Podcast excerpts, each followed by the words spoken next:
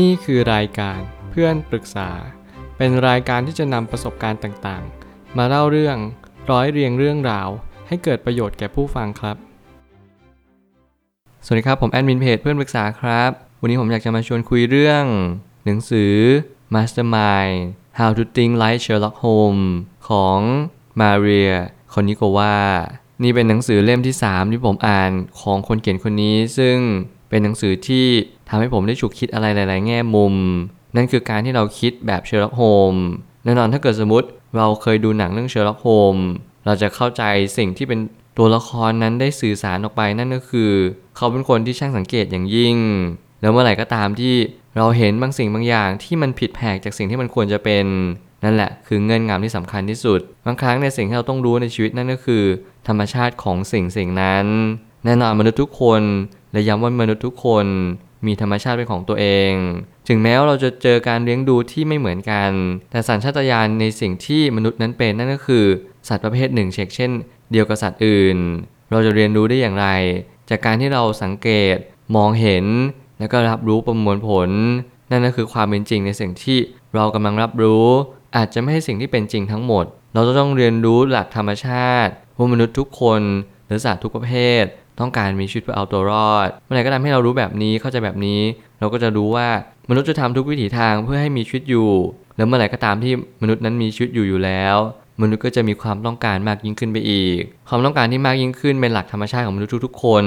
ใครที่เคยผ่านประสบการณ์มามาก เขาก็ยอมรู้อยู่แก่ใจว่า ยิ่งเขามีสิ่งนี้หรือว่าได้รับสิ่งนั้นมากขึ้นเรื่อยๆ เขาจะรู้สึกติดกับสิ่งสิ่งนั้น แล้วมันก็จะกลายเป็นการเสพติดไปโดยปริยาย ผมไม่ตั้งคำถามขึ้นมาว่า มื่อคุณรู้ว่าสิ่งที่สำคัญที่สุดก็คือสมองของเรา จิตใจและสมองจะทำหน้าที่สอดส่อง สิ่งที่ผิดเพี้ยนไปจากภายนอก สู่การเรียนรู้ภายในเหมือนกับว่าเราเป็นคนคนหนึ่งที่มองโลกใบนี้อย่างสิ่งที่มันเป็นนั่นหมายความว่าการเรียนรู้นี้เริ่มต้นเกิดขึ้นในความคิดของเราแล้ว สมองของเราจะทำหน้าที่ประมวลผลตลอดเวลา อย่างผมตอนนี้ผมพยายามใช้ชีวิตเหมือนเชอร์ล็อกโฮมส์เลย ผมพยายามสังเกต พยายามเรียนรู้ พยายาม ลองแยกสิ่งต่างๆ ดูซิว่า สิ่งนี้เกิดสิ่งนี้จะเกิดตามมาหรือเปล่า ถ้าเกิดสิ่งนี้เกิดสิ่งนี้ไม่เกิด แปลว่ามันมีอะไรผิดปกติอย่างแน่นอน นี่แหละจึงเป็นการปฏิบัติหรือสอบทาน อย่างดีเยี่ยมมากขึ้นว่า เราจะรู้จากสิ่งสิ่งหนึ่งได้อย่างไร เราก็ต้องสาวไปที่เหตุนั่นเอง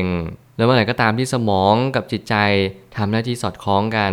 เราก็ต้องเป็นคนที่มีเซนส์ในตัวเองสักนิดหนึ่งเมื่อคุณจะทำอะไร คุณต้องรู้ยานทัศนะเป็นสิ่งที่สำคัญเหมือนกัน เราอย่าพยายามใช้สิ่งอื่นนอกจากยานทัศนะ ไม่ว่าจะเป็นการสังเกต การมีความรู้สึกที่มันผุดขึ้นมาในใจ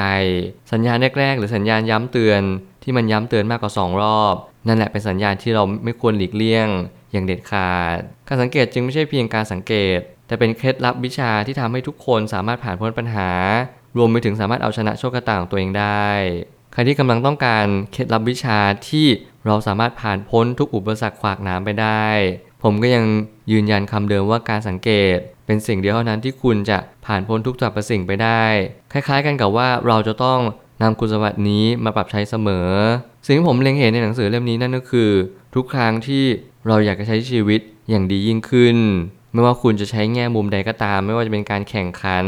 การเรียนรู้ การพัฒนาความสุขของชีวิตและทักษะต่างๆ การสังเกตก็จึงเป็นคุณสมบัติร่วมของทุกๆ คุณสมบัติ ไม่ว่าคุณจะเป็นคนที่ มีความรอบรู้สักเพียงใด แต่ถ้าเกิดสมมติคุณไม่สังเกต คุณไม่เรียนรู้ว่าสิ่งเหล่านี้มันเชื่อมโยงกับสิ่งเหล่านั้นหรือเปล่า บางครั้งความรู้ของเราเนี่ยมันอาจจะมีเยอะอยู่แล้ว แต่ถ้าเกิดสมมติเราขาดการเชื่อมโยง เราก็จะไม่สามารถเล็งเห็นได้เลยว่า สิ่งนี้กับสิ่งนั้นมันมีความคล้ายคลึงกันอย่างยิ่ง คนคนนี้เขามีความคิดเหมือนคนคนนั้นเลย บุคลิกลักษณะทำไมเขาแสดงออกคล้าย ๆ กัน และถึงแม้คนสองคนจะไม่รู้จักกันเลย บุคลิกลักษณะก็จะเป็นในกรอบในสิ่งที่เขาเป็น นั่นแหละจึงมีเหตุผลว่าถ้าเราใช้ความเชื่อมโยงเป็น ถ้าเราใช้หลักของการสังเกต อย่างเชี่ยวชาญและชำนาญเราก็จะรับรู้ว่าทุกคนเดินตามกรอบในสิ่งที่ควรจะเป็น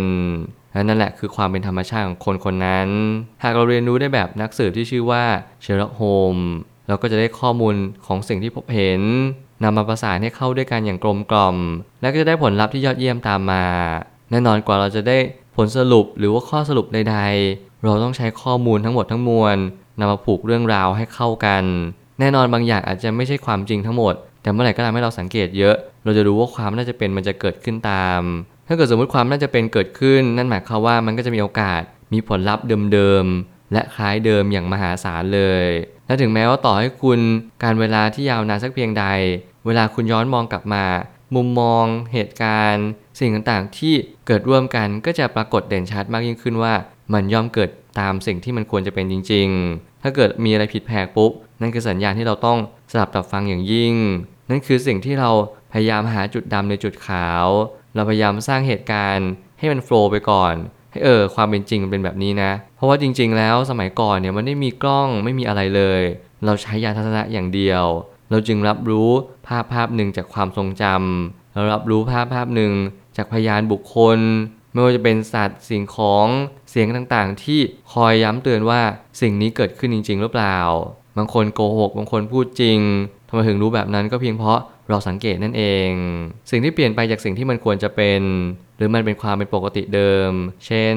ปกติสุนัขจะเห่าเวลาเดิม หรือว่าจะเห่าทุกครั้งที่คนเดินผ่านแต่ทำไมวันนี้มันจึงไม่มีเสียงเห่าเหมือนปกติ แน่นอนกันที่เราคิดแบบนี้มันทำให้เรา มีสมมติฐานที่เพิ่มมากขึ้นนั่นก็คือ อาจจะมีคนที่เขานำหมาไปที่อื่น หรือว่าเขาอาจจะมีคนที่รู้จักหมานี้ดีอยู่แล้ว ซึ่งหมามันก็เลยไม่เห่า นี่แหละจึงเป็นเหตุผลว่าบางครั้งถ้าเกิดสมมติเราคิดถึงความน่าจะเป็นมากขึ้น เราคิดถึงสิ่งที่เป็นผลลัพธ์หรือข้อสรุป ที่มีโอกาสเชื่อมโยงกับสิ่งที่เกิดขึ้น เราก็จะได้แง่มุมเกิดขึ้นเยอะมากว่า เออ มันอาจจะเป็นแบบนี้แบบนั้น ซึ่งความน่าจะเป็นเนี่ยผมพูดอยู่บ่อยครั้งเช่นเดียวกัน เพราะมันเป็นสิ่งที่ เราจะสามารถทำในอนาคตได้ว่าเหตุกับผลคืออะไร เมื่อไหร่ก็ตามที่ผลมันเกิดขึ้นแบบนี้ เราก็ย่อมสาวไปถึงเหตุว่า เออบางครั้งเนี่ยมันอาจจะเกิดเหตุการณ์นี้ขึ้นมาก่อน แล้วเราอาจจะมองข้ามมันไป โอเค เราพยายามเจาะลึกเหตุเหตุนี้ดู แล้วเมื่อไหร่ก็ตามที่เราเจาะลึกแบบเอียดถี่วนในเหตุเหตุหนึ่งเราก็จะรู้ว่าสิ่งที่มันจะเกิดต่อเนื่องไปนั่นก็คือ ความสัมพันธ์ที่เกี่ยวโยง ยังไม่สามารถแยกออกจากกันได้นั่นก็คือข้อสรุปที่เป็นไปได้นั่นเอง สุดท้ายนี้ทั้งนี้การที่เราจะเปลี่ยนแปลงสถานการณ์จากความเป็นรอง ให้เราเป็นต่อมากยิ่งขึ้น ก็จะต้องใช้เวลามหาศาลในการจะเก็บเกี่ยวประสบการณ์ เพื่อจะได้คำตอบเพียงคำตอบเดียว เมื่อสถานการณ์ของเราที่มีข้อมูลอันน้อยนิด มีตัวช่วยที่แทบจะไม่มีอะไรเป็นตัวช่วยได้เลย ผมก็ยังเชื่อว่าคนสมัยก่อน สามารถใช้เซนส์การสังเกต และยานทัศนะได้อย่างดีเยี่ยม สิ่งนี้เป็นสิ่งที่ผมเน้นย้ำในยุคสมัยนี้เหมือนกันว่า อยากให้ทุกคน ลองฝึกที่จะใช้ยานทัศนะการสังเกตการสักนิดนึง เพื่อเราจะได้มองคนออกดูคนเป็น และใช้คนให้เกิดประโยชน์ นี่ไม่ใช่เพียงหนังสือแค่ เรามารู้ว่าเขาทำอะไรบ้าง แต่มันสามารถที่จะนำมาปรับใช้กับชีวิตได้อย่างดีเยี่ยม นั่นก็คือการสังเกตการนั่นเอง เมื่อเรารับรู้เหตุกับผลย่อมตรงกันเสมอ เราจะรู้ว่าเหตุนี้มีและผลไม่ยอมเกิด แสดงว่ามันต้องมีเหตุที่ผิดเพี้ยนไป การเก็บเกี่ยวประสบการณ์ มันทำให้เรารับรู้ว่า เออ บางเหตุการณ์เนี่ยอาจจะมีความผิดเพี้ยน มีค่าเอเรอร์มีค่าในสิ่งที่เกิดความผิดพลาดขึ้นมาได้บ่อยครั้งก็ได้เช่นกัน แต่แล้วสิ่งที่เราเรียนรู้จากความผิดพลาดบ่อยๆ มันจะเกิดสมมติฐานใหม่นั่นก็คือ เราจะรู้ว่าสิ่งสิ่งนี้มันอาจจะมีความผิดเพี้ยนเพียงเล็กน้อย แต่แล้วเราก็ค่อยๆกล่าวมากขึ้นแล้วอาจจะค้นพบว่าความผิดพลาดนี้อาจจะนำไปซึ่งข้อสรุปใหม่ที่ดีกว่าเดิมก็ได้ นี่แหละคือการทดลองทดสอบ และการไปปฏิบัติใช้อย่างถูกวิธี